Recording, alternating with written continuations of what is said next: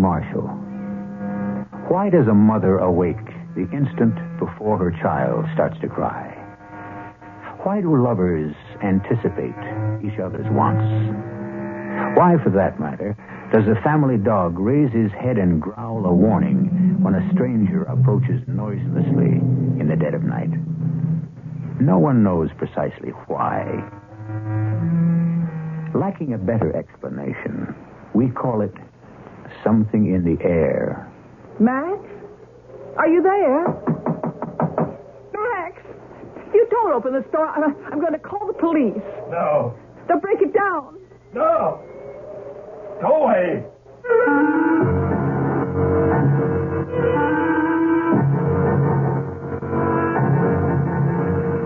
Our mystery drama, Something in the Air, was written especially for the Mystery Theater by Elspeth Eric and stars Gordon Heath. It is sponsored in part by Buick Motor Division. I'll be back shortly with Act One.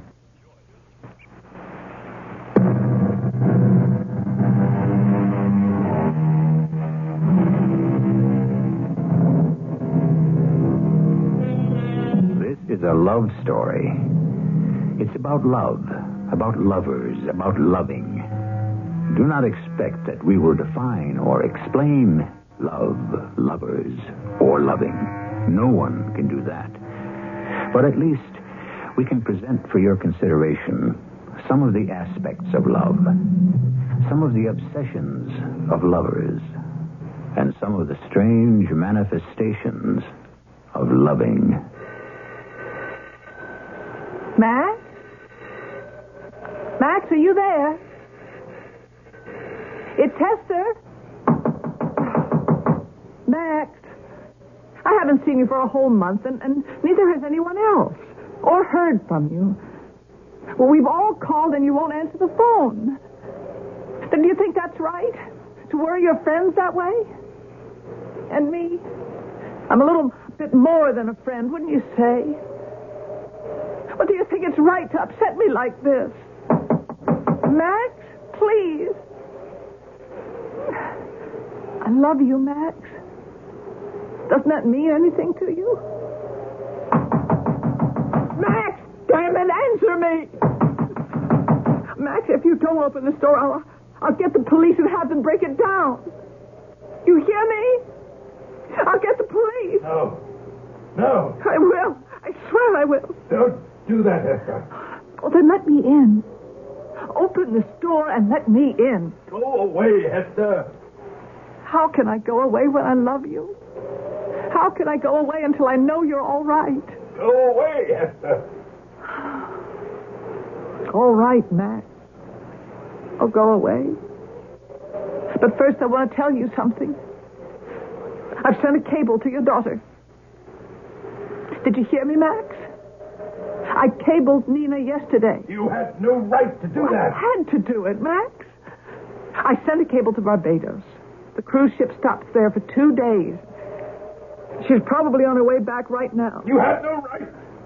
She'll get in sometime today. No. And when she gets here, Max, she'll come right to the house. No. And when she does, you let her in. You hear me? You let her in. I'm leaving now, Max. I won't bother you again. But when your daughter shows up at this store, you let her in.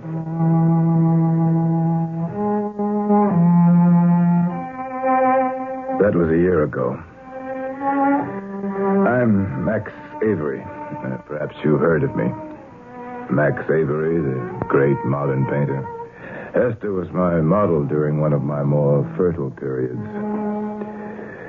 Then she became my mistress, and that relationship had gone on for oh, five or six years. I, I never wanted to marry after my wife died, but the liaison with Hester had been very satisfactory.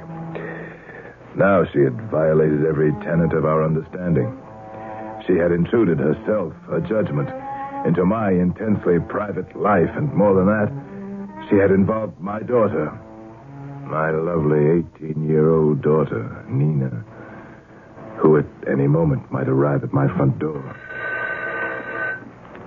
Nina. Is that you, darling? Forgive me, sweetheart, if I don't come to the door. I, I've not been well, you see. Darling, perhaps in a day or two, next next week. I'm so sorry Hester sent you that cable. What did she say that I that I was ill or something? Well, it's nothing serious. Love, really, nothing serious. Oh, darling, please, darling. Oh, oh Nina, wait, wait, sweetheart. I, I'll open it. Just, just wait. Nina, what? Uh, Max. what? Who? Nina? no, it's not Nina Max.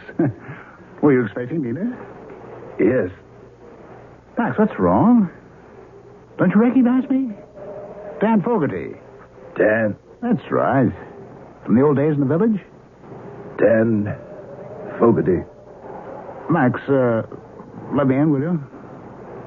Please, I, I wish you would. I. I thought you were Nina. Max, uh, what have you been doing to yourself? Doing? Nothing. Oh, don't tell me nothing. Granted, I haven't seen you for a year or more, but, uh, well, nobody could change so much in a year. I've changed. Have you looked at yourself lately? Not for a while. Not since when? Since about a month ago. Well, don't you care how you look? How do I look?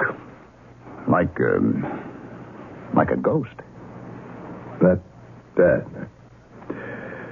Look, uh, would you care for a drink, Daniel? Well, for old time's sake, sure. If you'll have one with me. Ah, for old time's sake. A glass of old Madeira wine. For old time's sake. There you are. Two old times. Two. Uh, oh, Max. Max, for heaven's sake. Max. Max, what is it? I'm all right. Well, I thought for a moment you'd fainted. You just toppled over. Here, here, let me help you up. Here. That's it. Now, now, now sit down. You all right? All right. Well, you must be sick. Not sick. Well, why would you fall down like that if you're not sick? I've been fasting. You've been fasting? No food at all? Just water. Well, how long has this been going on? I think. I think for about a month. Yes. For a month. Dan Fogarty was kindness itself. Helped me upstairs, into bed. Went down to the kitchen, heated a can of beef broth, and brought it up to me. Perhaps you're wondering who is Daniel Fogarty and how did he wander into my life at this particular point in time? Well, Dan's a painter like myself. Talented, I've always thought, but unlike me, uh, he's never achieved any success whatsoever. Max, a month without food. It's a wonder you're functioning at all. Why'd you do it? I was uh, desperate. You, of all people, Daniel, you, you'll understand this. I dried up, went stale. I can't paint a thing that isn't a repetition of something I've done before. Ever run into a snag like that? Huh.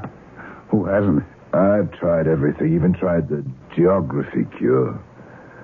Went to Kyushu, Where's that? island south of Japan, between the Pacific and the East China Sea. That that sort of thing's worked for me before. You remember? Ten years ago, when I'd gone dead, stale, flat, and unprofitable. Took Nina with me. She had a wonderful time. I damn near died. I did die. I kept turning out the same old stuff, dry, boring, rehash of everything I'd done before. It was hell. Oh, I can imagine. Uh, how is Nina, by the way? All right, I guess. I haven't seen her since she was, uh, oh, 10 or 12, I guess. Uh, she's a big girl now. You'd hardly recognize her. She is so beautiful. She's the light of my life, you might say, my my reason for being. Especially now that I can't paint anymore. Oh, come on. It'll come back. It's bound to. Maybe. Maybe it will. Give it time. When I decided to to go on my fast, I sent Nina on a cruise to the Caribbean. I couldn't have her around. You you know she'd have interfered. Well, sure. She's due back, matter of fact. When you rang the bell, I thought it was Nina. Yes, I know you did. See, Hester was here before. You remember Hester? The gorgeous redhead. Uh, she was your model, wasn't she? The last few years, she's been my paramour, you might say. Ah. Hester's been trying to bust in here, find out why I was holed up. I wouldn't let her in, wouldn't answer the phone.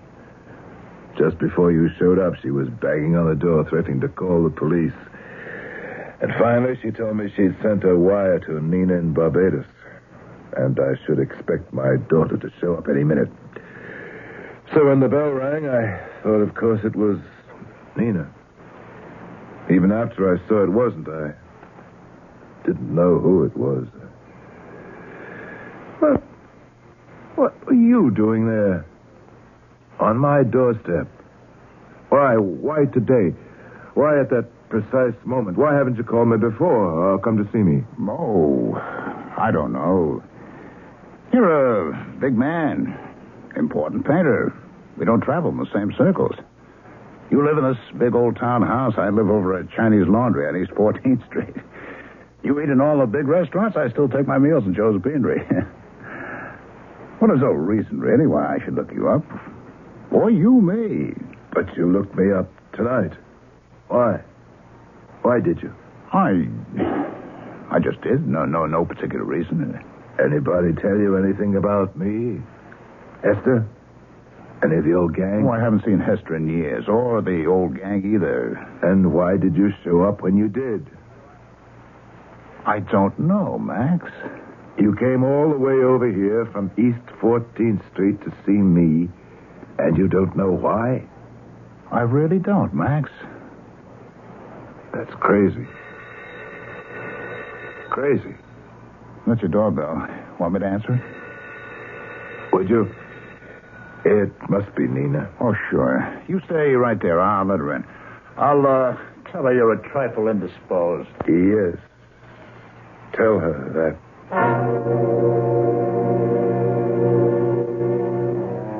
I lay in bed, staring at the ceiling, pondering what Daniel had just said. From downstairs, I could hear the door open. I could hear voices. You're, uh, Nina. I'm, uh, Daniel Fogarty. Oh, Your father's not feeling quite up to uh, par. I'm an old friend. I've been sort of taking care of him. oh, I see. I don't uh, suppose uh, you remember me. I think I do. Well, I remember you when you, you were a little girl. Why don't I come inside? Oh, uh, oh, yes. Why don't you? Come in. Come in. I was growing impatient. What was going on downstairs? Why didn't Daniel bring my daughter up to see me? What were they doing? What were they saying? I got heavily out of bed and walked out into the hall to the head of the stairs. When I leaned over the banister, I could see them. His head was bent over hers. She was looking up into his face. Their voices were low and and tender. I could feel, yes, from where I stood, I could feel the tenderness. Yes, feel it in the air. The tenderness and the love.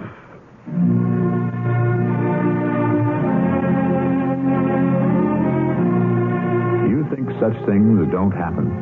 That a man and a woman meet, speak, and touch, or do not touch, love is born between them? Of course it happens. Not often, perhaps, but it happens. But how often is it that a third person, observing but unobserved, with no forethought, of ever witnessing such a thing, suddenly knows with certainty that it has happened. That the man and the woman he gazes upon have, on the instant, fallen in love. We'll return shortly with Act Two.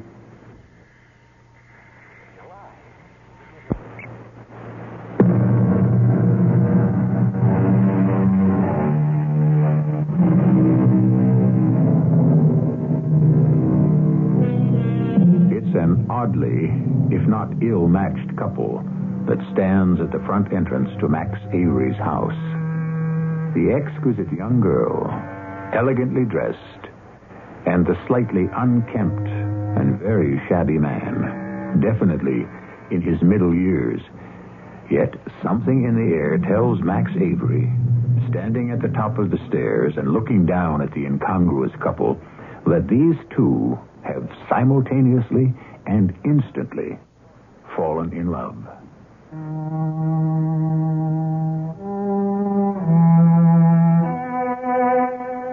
I knew it.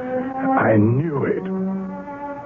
Within the few minutes since Nina had rung the doorbell to my house and Daniel Fogarty had admitted her, the most powerful experience that can befall a human being had transpired.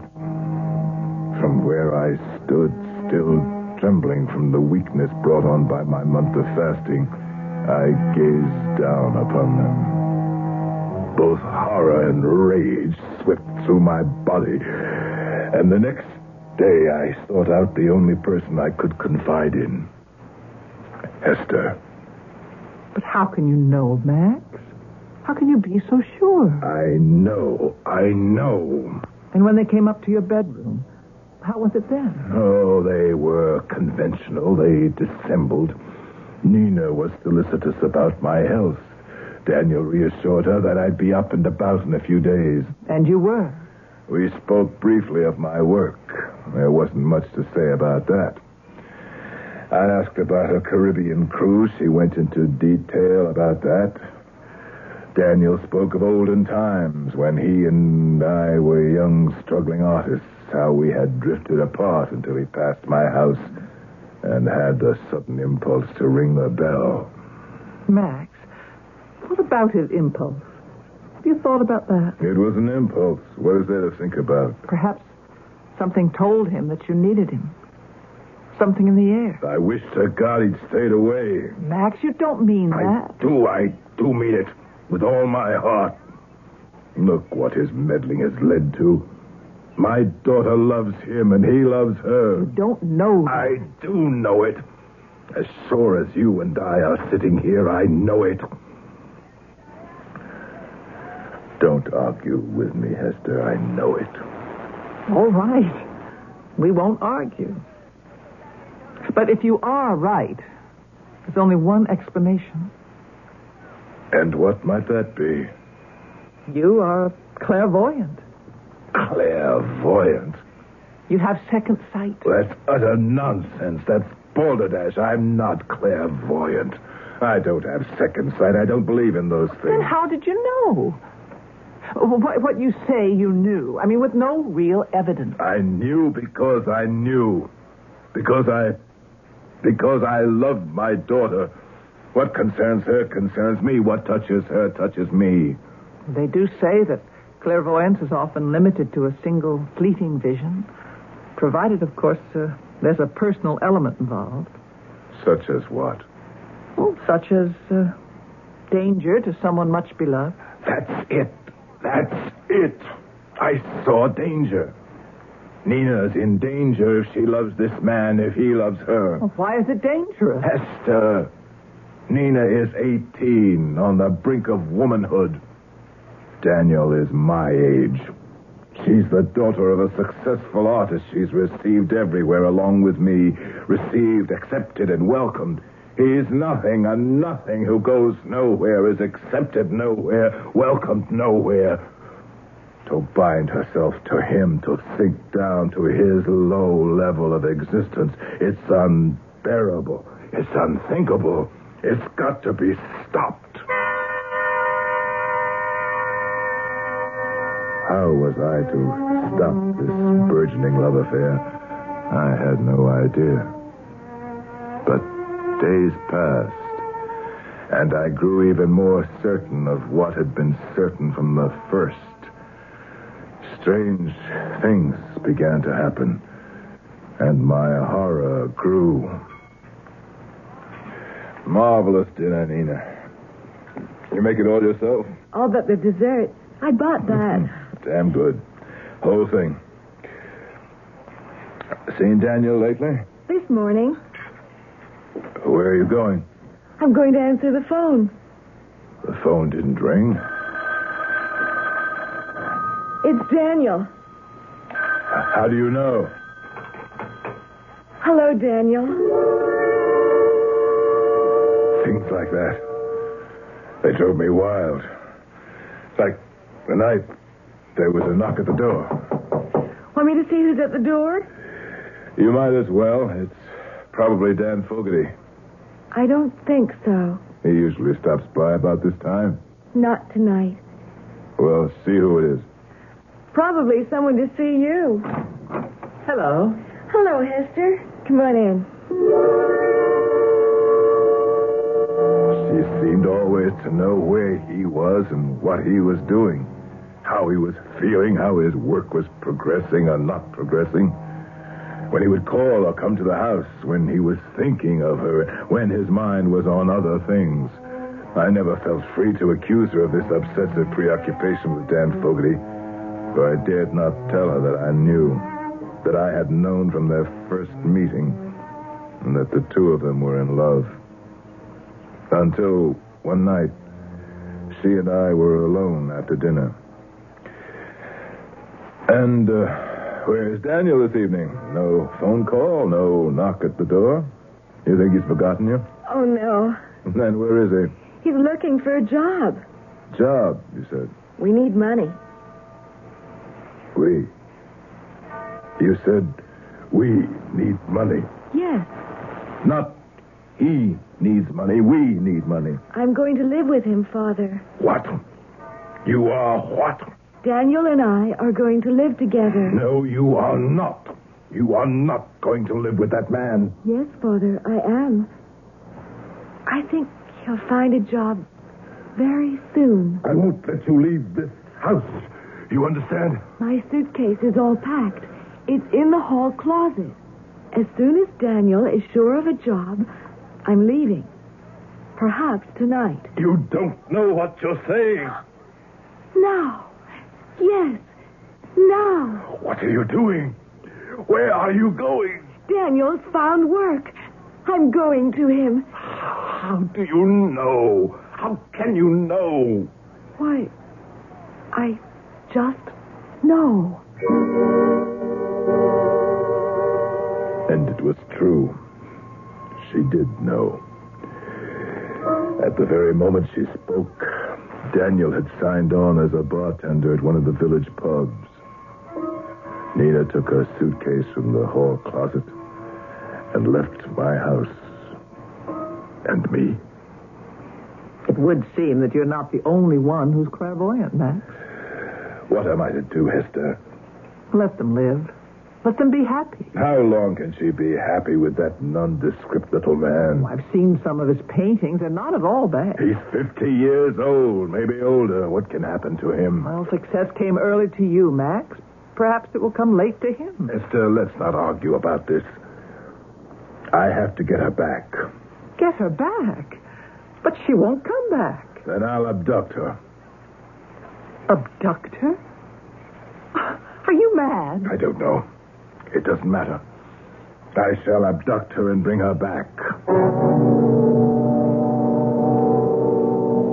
I forced Hester to join me in my plan to kidnap my daughter. She and I would drive together in my car to the dismal place where Dan Fogarty lived.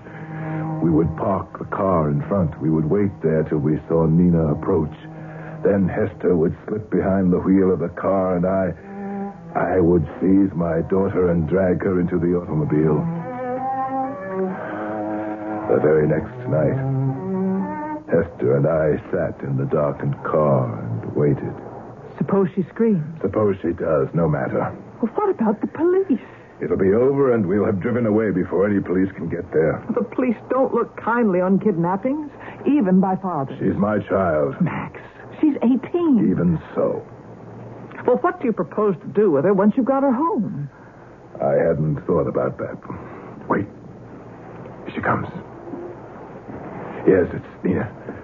Now, after I get out, you open the rear door, and when I've got her, I'll put her in the back seat. Oh, Max, I wish. Quiet. Nina.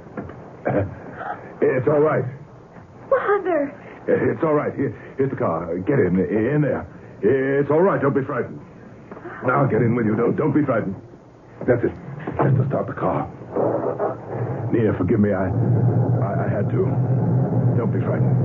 I'm not frightened. It's just that I love you so much.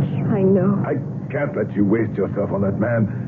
I know you think you love him, but you have to trust me, my darling, to know what's best. Oh, Father. You stay home with me. Perhaps I'll start to paint again. We'll, we'll have parties at the house. Ask lots of people. Wonderful people. You'll meet a young man, one with prospects. A man your own age that you can be happy with. You, you see, darling. You, you see how it will be. I see very clearly how it will be, Father. We'll have good times. Lots of good times. We're there, Master. Oh, oh, oh yes, uh, Nina, we're home. Uh, let me help you out, sweetheart. That's it. Oh, my darling, I'm so glad to have you home with me. Let's go inside. Father, it's no use. But we're here, sweetheart. We're home. Come inside with me. Max? Look there. Behind you. What? Where? But by the steps. Hello, Max. Daniel. Is it you? Nina, is that Daniel? Of course. I knew he'd be here. How did you know? Why, I just knew.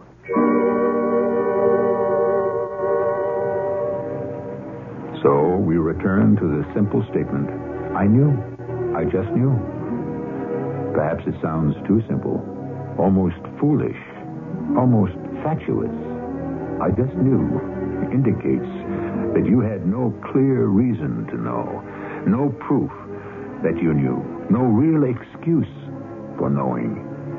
Yet, isn't it the most profound things of your life, the most significant? Aren't these the things that, without proof, with no excuse, and for no reason, you simply knew? We'll return shortly with our final act. Somehow you fought the temptation to buy a new Buick Century until now because you figured that along about this time, your Buick dealer just might be as anxious to talk to you as you are to get a Century. Well, you shrewd rascal, you were right, which means you and that Century can get together now with a deal that may surprise you. Buick Century. Yes, you can. At your Buick dealers.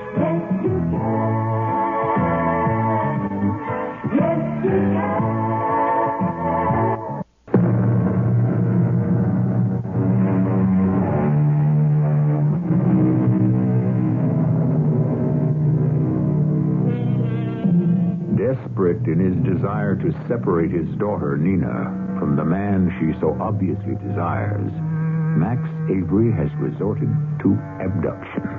Only to find, when he forcibly returns the girl to his own home, that her lover is awaiting her there. As our last act ended, we heard, Max? Look there. Behind you. Where? By the steps. Hello, Max. Daniel. Nina, is that Daniel? I knew he'd be here. How did you know? Why, I just knew. Max, give up. Why don't you? I can't do that. Take Nina into the house. Take her upstairs. Nina, go with Hester. Please, my darling. Let me talk to Dan. Will you do that for me? Come on, Nina. Let's go inside. All right. When I've talked to Daniel, I'll be up to see you. All right, Father.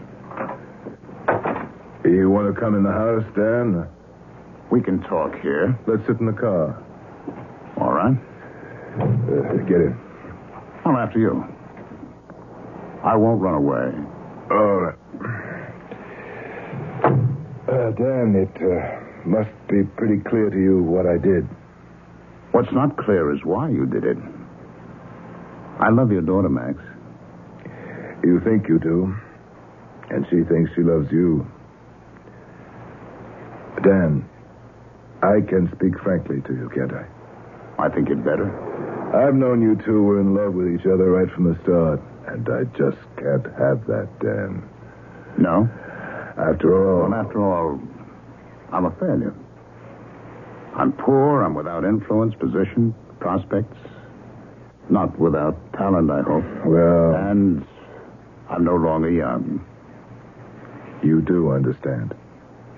I knew you would. Well, of course I understand. Only. Only what's to be done about it? I thought if I could get Nina away from you for a while, keep her away from you by force if necessary, see to it that she met some people, a lot of people, a lot of men. Young men with prospects. I got the idea of kidnapping her. I knew it was wild and desperate, but Dan, I was wild and desperate. I can understand that. Hester tried to talk me out of it, but I had to do it. And it might have worked. But when we pulled up here in front of the house and found you standing there, I knew it wasn't enough. No, it's not enough. How in the name of heaven did you get there?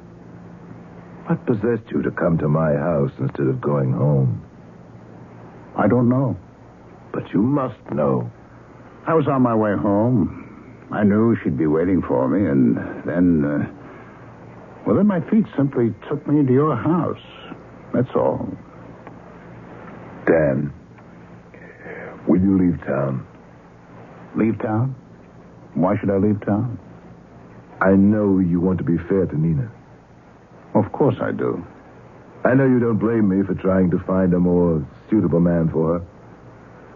No, I don't blame you. Then listen. Will you go away for, say, six months? And swear to me you won't write to Nina or phone her? Where would I go? I have a little shack down on the Jersey shore. I've had it for 30 years. Lived in it all one year when I first started to paint. First picture I ever sold, I painted there. Oh, yes. I remember that shack. That's right. I've held on to the place for sentimental reasons. I don't even know what kind of shape it's in. I haven't seen it since I took Hester there one day when we were getting acquainted. Nina doesn't even know I own the place. Here's the keys. I've carried them all these years, sort of a good luck charm. If you if you take the keys and take the car and go down there, would you, Dan? Would you do that? And stay six months. You'll be on the ocean. You can paint. Six months incommunicado. Will you do it, Dan? Will you? Dan nodded without speaking. I gave him the keys to the shack. We shook hands. I trusted him. I got out of the car. I stood on the sidewalk and watched him drive away. Then I turned and walked into the house. I trusted him to do exactly as I had requested. Go to the Jersey Shore, hole up in my old shack, and stay there for six months without making any effort to contact my daughter.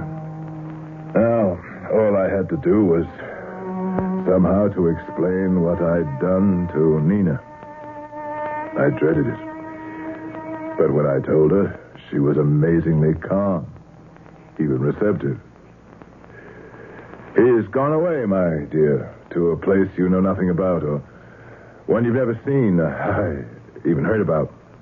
I understand. It's for six months, my love. Surely you can be separated from him for six months. Of course. He'll be perfectly safe where he is, and comfortable enough, and he'll be able to paint.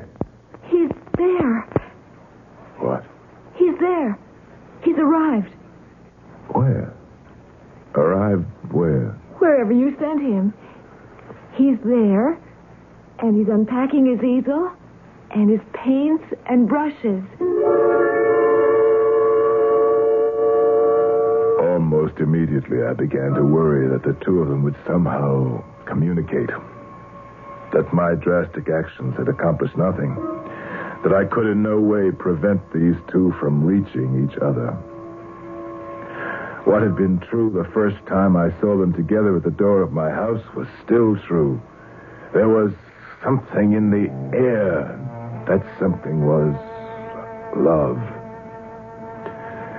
Weeks passed, and Nina seemed calm and content.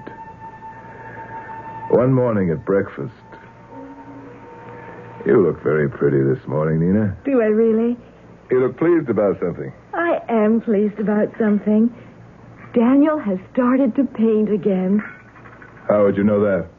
Why, I just know. And a few weeks after that, again at the breakfast table, with creeping fear in my heart, I saw that Nina looked not only calm, content, and pleased with life, but radiant, exuberant. Dan has just finished a new picture. A beautiful picture. A great picture. He's very happy about it. And so am I. I was mad with rage and frustration. There seemed to be nothing, nothing in this world that I could do to save my child from this man. Only half sensing what my intentions were, I rented a car and started to drive to the shore. Once there, what would I say? I said it all, and nothing. Nothing had changed. Yet I must do something. Yes, do something. What? A cold, paralyzing fear seized my heart and squeezed it. For I knew what I meant to do. I meant to kill him. I left the car on the road and walked down to the beach. I could see Dan Fogarty. He had just finished work for the day. He was packing up his paraphernalia, giving a last look at the painting he'd been working on, then picked it up and started to walk to the shack. I gave him five minutes or more after he went inside. Then, drawing a long breath, I started down the beach, stopped the door to the shack, and entered without knocking. Well, Max. Well, how wonderful to see you. Come on in, sit down. Thank you. Here, sit here. I was just going to have a glass of wine. You'll join me? Thank you. I've been having a glass of wine every day after work. It's the salt air, I think. Here you uh, are. You won't mind drinking out of old jelly glasses? We've both done it before, haven't we? All right. Now, how about a toast? To your very good health. No, that won't do. To Nina? That won't do either. Well, then to what? To art. To murder. To. Did you say murder? I'm here to kill you, Dan. Oh, now, Max. You've been in touch with my daughter. Max, I haven't. I haven't phoned. I haven't written. But you've been in touch with her. She knows all about She you. doesn't even know where I am. She knows you've been painting. Well, I'm always painting. She painting. says you just finished a very great painting. Well, that would be the one on the easel there. you, you want to look at it? no. No. Uh, Max. Um, Max. For the love of heaven, what are you going to kill you. Oh, Max. Max, don't. I'm going to choke the breath out of your body, you. Max, no, no. Max! What are you doing? No! Sir? Let go of him! Take your hands off his throat! Max! I killed him. Oh, Did I kill him? get out of here! No. Go, go back to the city. I'll take care of everything here. Now go on. I should call the police. I'll do that. Go back to your daughter. She needs you. Nina? She's beside herself ever since you left. She's, she's been babbling about sea air and waves and, and ocean. She had me frantic with worry. Then I remembered the shack. Oh, thank the Lord I found you. Is he. Is Daniel. I'll take care of Daniel. Go, Max. Please go. Your daughter needs you. All right. I'll go. And Max, uh, when you get there, uh, Nina will probably be asleep. I had to give her a couple of pills to calm her down. Go on now. I'll take care of everything here. And, and I'll phone you. Yes. All right.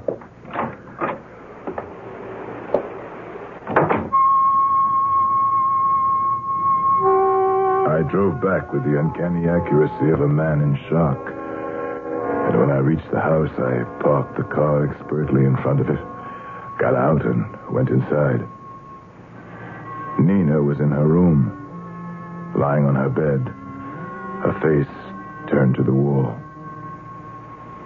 My darling. Oh, my dear, can you hear me? I'm sorry. I'm so sorry. Your father is so sorry. Your father is a fool. He loves you.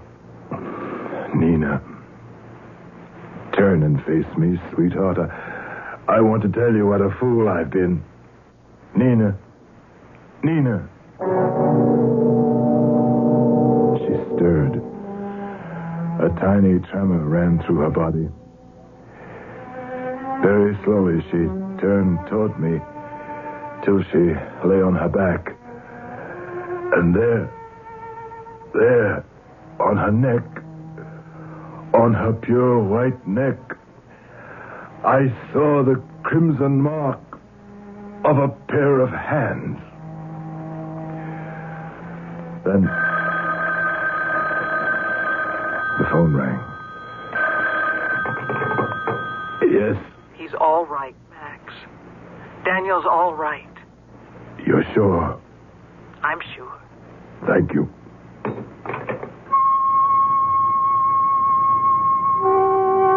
Back to the bed where my daughter lay. Her eyelids fluttered a little, and her lips parted slightly. I bent over to kiss her sweet face, and as I did so, I saw the bright red mark of a pair of hands on her throat slowly begin to fade.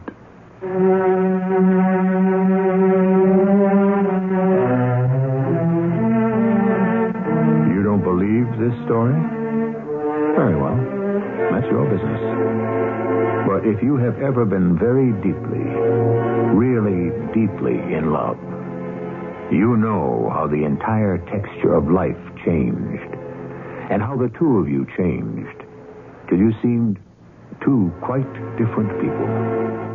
If you have never been so deeply in love, what can I say? Except, I'm sorry. I'll be back shortly.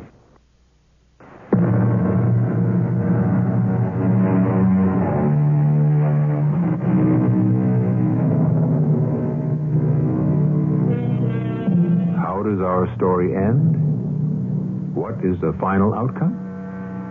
Does the oddly matched pair join together and live out their lives in harmony and bliss, telepathically exchanging thoughts and feelings? I do not know. And to tell you the truth, I do not want to know. And neither, I think, should you. Our cast included Gordon Heath, Ralph Bell, Ann Williams, and Corinne Orr. The entire production was under the direction of Himan Brown. And now, a preview of our next tale. Get this window closed. There. I'd better see what's going on downstairs. No, David, no. No what? I don't want you going downstairs. Please, darling, it's not worth the risk. What risk? It's just some crazy kind of storm. With no rain, no thunder or lightning. It's With all that wind, what else could it be? I'm scared to think. Something terrible, Something incomprehensible beyond our imagination. The same thing that frightened poor old Mrs. Adam to death. Please, darling. Oh, just hold me close. And don't question whatever it is that's happened. For heaven's touch us. Whatever it is that's invaded our house means us no harm. But maybe if we just shut our eyes and ears, please, God, it will go away. This is E.G. Marshall inviting you to return to our Mystery Theater for another adventure in the macabre. Until next time, pleasant dreams.